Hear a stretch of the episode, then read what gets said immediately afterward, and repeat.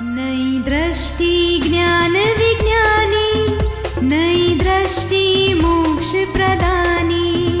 नई दृष्टि ज्ञान विज्ञानी नई दृष्टि मोक्ष प्रदानी। नमस्कार आदाब। सत श्री अकाल वणकम जय श्री कृष्ण। जय सच्चिदानंद। फ्रेंड्स, आप सभी का फिर से स्वागत है दादा भगवान फाउंडेशन की इस प्रेजेंटेशन में, जिसका नाम है नई दृष्टि, नई राह। क्या ये पूरी दुनिया कर्म के सिद्धांत के ऊपर चल रही है? क्या पूरा वर्ल्ड साइंस ऑफ़ कर्मा ही है? आपने स्कूल में पढ़ा ही होगा। बड़े बड़े साइंटिस्ट ने भी कहा है every action has got equal and opposite reaction अगर आप कुएँ, यानी किसी स्टेप वेल में जाकर बोलोगे कि तू चोर है तो सामने एको आएगा कि तू चोर है। और अगर आप बोलेंगे कि तू राजा है तो सामने से भी आवाज़ आएगी कि तू राजा है। अभी डिसाइड दोस्तों हमें करना है कि हमें क्या सुनना है। चोर या राजा? तो चलिए, आज हम समझते हैं कर्म के विज्ञान से जुड़े कुछ पहलुओं को हमारे चहेते आत्मज्ञानियों से। मेरा प्रश्न यह है कि अभी जो हम कर्म के बंधनों की वजह से अनंत जन्म लेते जा रहे हैं, अनंत मतलब आज के कर्म हमारे अगले जन्म की में हमें जाना पड़ता है। तो मैं ये पूछना चाह रहा हूँ कि हम पहला जन्म हमने किन कर्मों के बेस पे लिया था? एक्चुअली पहला जन्म यानी क्या है, ये जगत में तीन विभाग है। एक मोक्ष में गए आत्मा, मुक्त आत्मा, संसार के चक्कर में आने वाले हम लोग जो देख सकते हैं, केंद्रीय से पंचेंद्रिय संसार बोला जाता है। और तीसरा एक डिविज डिवीज़न ऐसा है कि वहाँ अनंत आत्मा ऐसे कंप्लीट आवरण वाले हैं। एक इंद्रिय भी प्रकट नहीं। भीतर जैसे लाइट है थाउज़ेंड वट का बल्ब उसके ऊपर आवरण आ गया, कपड़ा डाल दिया, बहुत सारे। तो उजाला बाहर नहीं आएगा, एक किरण भी बाहर नहीं आएगा। आवरण में है। ऐसे अनंत आत्मा निगोद बोला जाता है, अव्यवहार राशि। तो अव्यवहार राशि में बहुत अनंत आत्मा है जो कंप्लीट आवरण वाले हैं।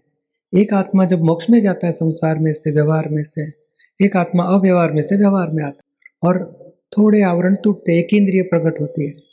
बाद में धीरे धीरे डेवलपमेंट में हज़ारों, लाखों अवतार के बाद दो इंद्रिय में आएगा, बाद में तीन इंद्रिय में आएगा।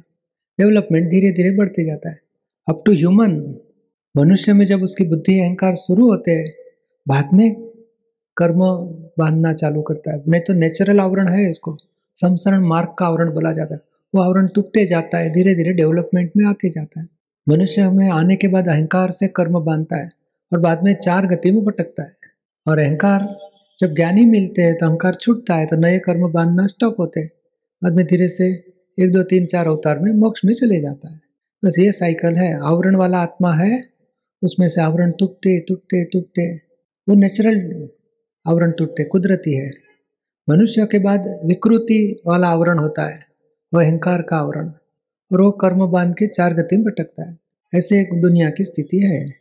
समझ में आया आपको? जी हाँ। दोस्तों कर्म क्या है और कर्म के फल क्या हैं? आप भी सोच रहे हैं ना?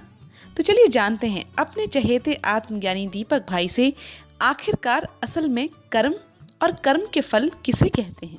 कृपया कर्ता व कर्म के बारे में बताने की कृपा करें। पिछले जन्मों के कर्म कैसे समाप्त होंगे? कर्ता के, कर्ता व कर्म के बारे में बताना कृपा करें। कर्ता यानी क्या है? कि मैं ललित मोहन हूँ, वो फ़र्स्ट अज्ञानता है। और वो अज्ञानता से ललित मोहन जो भी करते हैं, उसको मैं ही करता हूँ मान लेते हैं, क्योंकि मैं ही ललित मोहन हूँ। और नहीं, आपको नहीं पसंद ऐसे कभी विचार आते हैं कि नहीं? बुरे विचार नहीं पसंद तो भी आ जाते हैं। कभी नहीं बोलना चाहते तो भी शब्द निकल जाते हैं। कभी नहीं वर्तन करना है तो भी हो जाता है। यानी शरीर वाणी और विचार हमारे कंट्रोल में है ही नहीं। तो जो हमारे कंट्रोल में नहीं, उसको मैं करता हूँ, मान लेते हैं। और वही कर्ता भाव से नेक्स्ट लाइफ के कर्म चार्ज होते हैं। यानी अज्ञानता से और कर्ता भाव से नए कर्म चार्ज हो जाते हैं। तो इतनी जागृति रखो कि मैं खुद कौन हूँ और कराने वाला कौन। तो नए कर्म चार्ज नहीं होंगे और कर्म चार्ज नहीं होंगे तो फिर नया बर्थ भी नहीं मिलेगा और मोक्ष होते जाएगा। यानी कर्म का चार्जिंग कर्म बंद कैसे होता है? कर्म बीज कैसे बोया जाता है? मैं ही ललित मोहन हूँ और मैं करता हूँ। कर्ता भाव से कर्म बीज गिर जाते हैं। और कर्ता भाव छूट गया तो कर्म बंधन छूट जाता है। और पिछले कर्मों के कैसे समाप्ति होगी? पिछले जन्मों के कर्म इस लाइफ में कर्म फल स्वरूप से आते रहते हैं। और जब आत्मज्ञान की जागृति रहेगी, और दादा भगवान की जो पाँच आज्ञा है कि ललित मोहन कैसे अलग है कैसे मैं आत्मा हूँ, ये सब जागृति में यानी पाँच आज्ञा में रहने से पिछले कर्म समभाव से पूरे होते जाएँगे। नए कर्म चार्ज नहीं होंगे पिछले समभाव से पूरे होंगे और मैं शुद्धात्मा हूँ जागृति अखंड रहेगी। जय सचिदा आप सुन रहे हैं नई दृष्टि नई राह। नहीं तो कर्मों का क्षय ज्ञान में रहते हुए किया जा सकता है क्या? वो बहुत ज्ञान में रहने से ही कर्म का क्षय होता है। कर्म दो प्रकार के एक चार्ज कर्म दूसरा डिस्चार्ज कर्म। डिस्चार्ज कर्म के टाइम अज्ञानता से कर्म बीज डाल देते थे। तो जागृति से, ज्ञान की जागृति से, अज्ञानता से नए, अरे कर्म फल में नए बीज नहीं गिरेगे, ज्ञान जागृति से। वो मनुष्य का पुरुषार्थ है। अथवा उसके पास समझ लो आत्मज्ञान की जागृति नहीं है पर कुछ हृदय में कुछ सच्ची समझ भी है। नहीं, किसी को दुख देने से मुझे दुख आएगा, सुख देने से मुझे सुख आएगा, दूसरे की गलती निकालता हूँ तो मुझे बहुत नुकसान होएगा। ऐसे कुछ भी सच्ची समझ है तो भी मनुष्य पुरुषार्थ कर सकता है। अशुभ में से शुभ में जाने का पुरुषार्थ मनुष्य के हाथ में खुला है। और ज्ञान के बाद शुभ और अशुभ से पर होके कर्म क्षय करने का भी पुरुषार्थ मनुष्य के हाथ में खुला है। तो पुरुषार्थ को ही बढ़ाओ। क्यों प्रारब्ध के पीछे? अभी देखो कितने आदमी लोग बिज़नेस करते हैं। अभी उसका जन्म से लेके मृत्यु तक का हिसाब डिसाइडेड है। तो सारा दिन बिज़नेस में पैसे के लिए सोचते रहता है सोचते रहता है। कोई आदमी लॉस की इच्छा करेगा कभी? कभी नहीं। फिर भी सभी को लॉस नहीं आता है जीवन में? तो फिर जो नई इच्छा करता है तो भी आता है लॉस तो नई इच्छा करोगे तो भी प्रॉफिट अपने आप आने वाला ही है। तो फिर क्यों हमारा टाइम बिगाड़े? हम आत्मा में क्यों जागृति न रखें? तो ये समझने की ज़रूरत है कि आत्मा में जागृति रखो और संसार के लिए वितराग रहो सुपरफ्लियस रहो।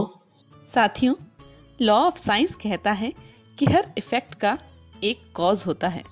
इसकी अवेयरनेस लेकिन हमें होगी कैसे? कैसे कर्मों के फल हम समझेंगे? चलिए सुनते हैं अगले सेगमेंट में। मृत्यु से लेकर जन्म तक की साइंटिफिक प्रोसेस को समझाने की कृपा करें। मृत्यु से जन्म तक की। वो कॉजल बॉडी वो सब सुना है तो समझ में नहीं आया अच्छी तरह से। एक बात तो है कि जीवन जो दिखता है पाँच इंद्रिय से तो ये जो कर्म फल है, स्थूल शरीर जो है। जब कर्म फल भुगतते हैं, तब अज्ञानता से मैं ही नीलम हूँ, मैंने किया, ऐसी बिलीफ हो जाती है अज्ञानता से। और वहाँ वो बिलीफ रॉन्ग है तो कर्म परमाणु चार्ज हो जाते हैं। जब चार्ज एटम हो गए, वो पूरा सारी लाइफ के चार्ज एटम उसको कॉजल बॉडी बोला जाता है।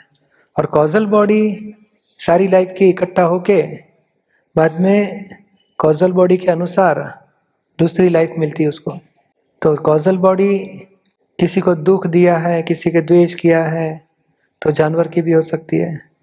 और वापस मानव धर्म में आया तो मानवता की होगी सारी ज़िंदगी दूसरे के सुख के लिए बिताते हैं तो देवगति में जा सकता है। और अनर्थ हेतु बिना किसी को बहुत दुख देता है, हिंसा तक का गुना करता है तो नरक में भी जाना पड़ता है। ऐसे चार प्रकार की गतियाँ हैं। तो कॉजल बॉडी जितनी जिस प्रकार के कर्म बांधे हैं, उस प्रकार की गति में जाना पड़ता है। तो ये जब लास्ट श्वास ब्रीदिंग चलता रहता है, उस टाइम पे कॉजल बॉडी लंबी होती है और आत्मा उसके साथ में है ही है। आत्मा के ऊपर आवरण स्वरूप में कॉजल बॉडी जैसे लो चुंबक रहता है तो लोखंड की ये पिन रहेगी तो लोखंड की पिन को खींच लेगा। ऐसे जो माँ बाप है और ये इलेक्ट्रिकल बॉडी कॉजल बॉडी तो ये एटम्स ऐसे है कि माँ बाप के हिसाब वाले हैं। तो वही जगह पे वो आकर्षण होगा और कॉजल बॉडी के अनुसार वो बर्थ माँ बाप के पास उसका हो जाता है। और माता का रज और पिता का वीर्य वो यूनियन जो तैयार हुआ ये बच्चे ये जो आ, जो आता है जीव उसके लिए फ़ूड है। वो एब्सॉर्ब करके बाद में पिंड बंधा जाता है। और गर्भ में वही मोमेंट में जीव आ जाता है। बाद में धीरे धीरे ग्रोथ होता है उसका। तो हाथ फूटते पैर फूटते हैं, सारा शरीर तैयार होता है। नौ महीने के बाद जन्म होता है। तो ये ये अपने आप इफ़ेक्ट कॉजल बॉडी जब फ़ूड चूस लिया उसने, उसी time causal body effective body में रूपांतर हो जाती है। और धीरे धीरे इफ़ेक्टिव बॉडी अपने आप इफ़ेक्ट यानी किसी को करना नहीं पड़ता है। अपने आप ही संजोग मिले खाना पीना मिल गया धीरे धीरे धीरे ग्रोथ हो जाता है। So change belief get relief. जी हाँ यही तो है नई दृष्टि नई राह new vision new way of living life with the right believes. तो हमारे प्रोग्राम नई दृष्टि नई राह से बस ऐसे ही जुड़े रहिए। निरुमा जी मैं कश्मीर का रहने वाला हूँ। अच्छा। और यहाँ अपनी धर्म पत्नी के साथ आया हूँ। अच्छा। बड़ी बार बार वो आपका ये देखती है प्रोग्राम। मैं भी कभी कभी देखता था। उसी के संबंध में, उसी के कहने पर मैं यहाँ आया हूँ। मेरा सवाल प्रश्न ये है, हम इस वक्त सात लाख कश्मीरी पंडित देश के भिन्न भिन्न हिस्सों में रह रहे हैं। वहाँ पर ऐसे ही हालात हैं कि हमें वहाँ से निकलना पड़ा।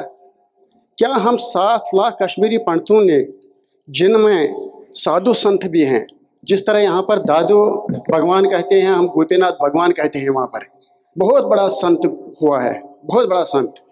क्या उन समेत हम सबों ने इतने बुरम, बुरे कर्म किए थे? अंतराय कर्म क्या हमारे इतने खराब थे? जो हम सबों को एक साथ और इस बुढ़ापे में या बचपन में, ये भुगतना पड़ा यहाँ पर। हम अभी ही कश्मीर जाके आए और बहुत सारे कश्मीरी को मिले। जम्मू में पंडितों को भी मिले और कश्मीर में वहाँ के रहने वाले मुस्लिम बिरादरों को भी मिले। बहुत प्रेम से हमारे साथ हमने उनसे बातें की। उन्होंने खुद ने कहा कि चंद सालों के पहले, कुछ पंद्रह बीस साल के पहले कश्मीर स्वर्ग जैसा था। इतने टूरिस्ट आते थे, इतनी सारी आमदनी थी। यहाँ के लोग इतने पैसे वाले थे, इतने सुखी थे। लेकिन यह सुख वह बर्दाश्त नहीं कर पाए। पैसे को उनको संभालना नहीं आया। और सारे पैसे का उपयोग उन्होंने गलत रास्ते से करना शुरू किया। इतना गलत रास्ते पे चले हमको लगता है कि इसी का फल आया और हमको यह दुख झेलना पड़ा। अगर सीधी तरह से रहते थे तो शायद सब, हम सब सुखी रहते थे और यह यह दुख हम पर नहीं आता था। तो ये इन लोगों का कहना था। हमको तो पता नहीं था कि ऐसा हो गया था। हाँ लेकिन कुछ ना कुछ तो कारण अपने कर्मों का होता है।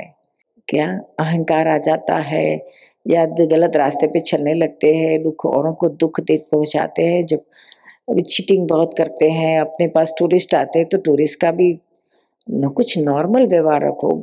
तो ये सब करेंगे तो उसका फल तो आएगा ही, छोड़ेगा नहीं। तो ये ईमानदारी है, सच्चाई है और अहंकार वगैरह अच्छे नॉर्मल लाइफ जिए, गलत रास्ते पे ना चले तो किसी को दुख नहीं आ सकता है। तो और आता है तो कुछ ऐसा गलत कुछ हो गया होगा। तलाश करने की ज़रूरत है। लेकिन अब आपके दिन भी पूरे हुए बुरे दिन पूरे हुए, अच्छे दिन आ रहे हैं। अच्छे दिन में अभी अच्छे रहो, सात्विक रहो और गलत रास्ते पे ना चले। किसी को, किसी के गर्दन ना काटे। हमारा, अपने बिज़नेस में भी ये इतना हमारा मुनाफा है, उतना हम लेते हैं, इससे ज़्यादा भी नहीं और कम भी नहीं। साथियों, आज के इस कार्यक्रम में आपने जाना कि सही भाव से किया गया कर्म ही फल देता है। और मुक्ति का रास्ता भी आसान करता है। जैसे बीज से फल पाने के लिए पानी, धूप फर्टिलाइजर्स ज़मीन और समय लगता है, वैसे ही कर्मों के फल पाने के लिए भी भावनाओं की ज़रूरत होती है। पिछले जन्म में सही भावनाओं के कर्मों के फल हम इस जन्म में पाते हैं, और फिर जब एक इंसान कर्म से मुक्त होता है तो वो ही आत्मा है। शुद्ध आत्मा है, शिव है, परमात्मा है। तो दोस्तों, आज से ही शुरू करें सही भाव के कर्म। कर्मों से जुड़ी और भी जानकारी के लिए या हमारे सेमिनार्स का हिस्सा बनने के लिए लॉग ऑन करें Hindi dot Dada Bhagwan dot O R जी पर या कॉल करें one eight seven seven five zero five Dada extension twenty three लिख भेजे अपने ख्याल at Dada on radio at U S dot Dada Bhagwan dot O R G TV पर भी हमारे प्रोग्राम देख सकते हैं। टीवी एशिया आस्था और आपका कलर्स पर। कल फिर मिलेंगे एक नए टॉपिक के साथ। तब तक के लिए नमस्कार। जय जय स्व स्वरूपम ज्योति। अहो प्रत्यक्ष है ये ज्ञानी।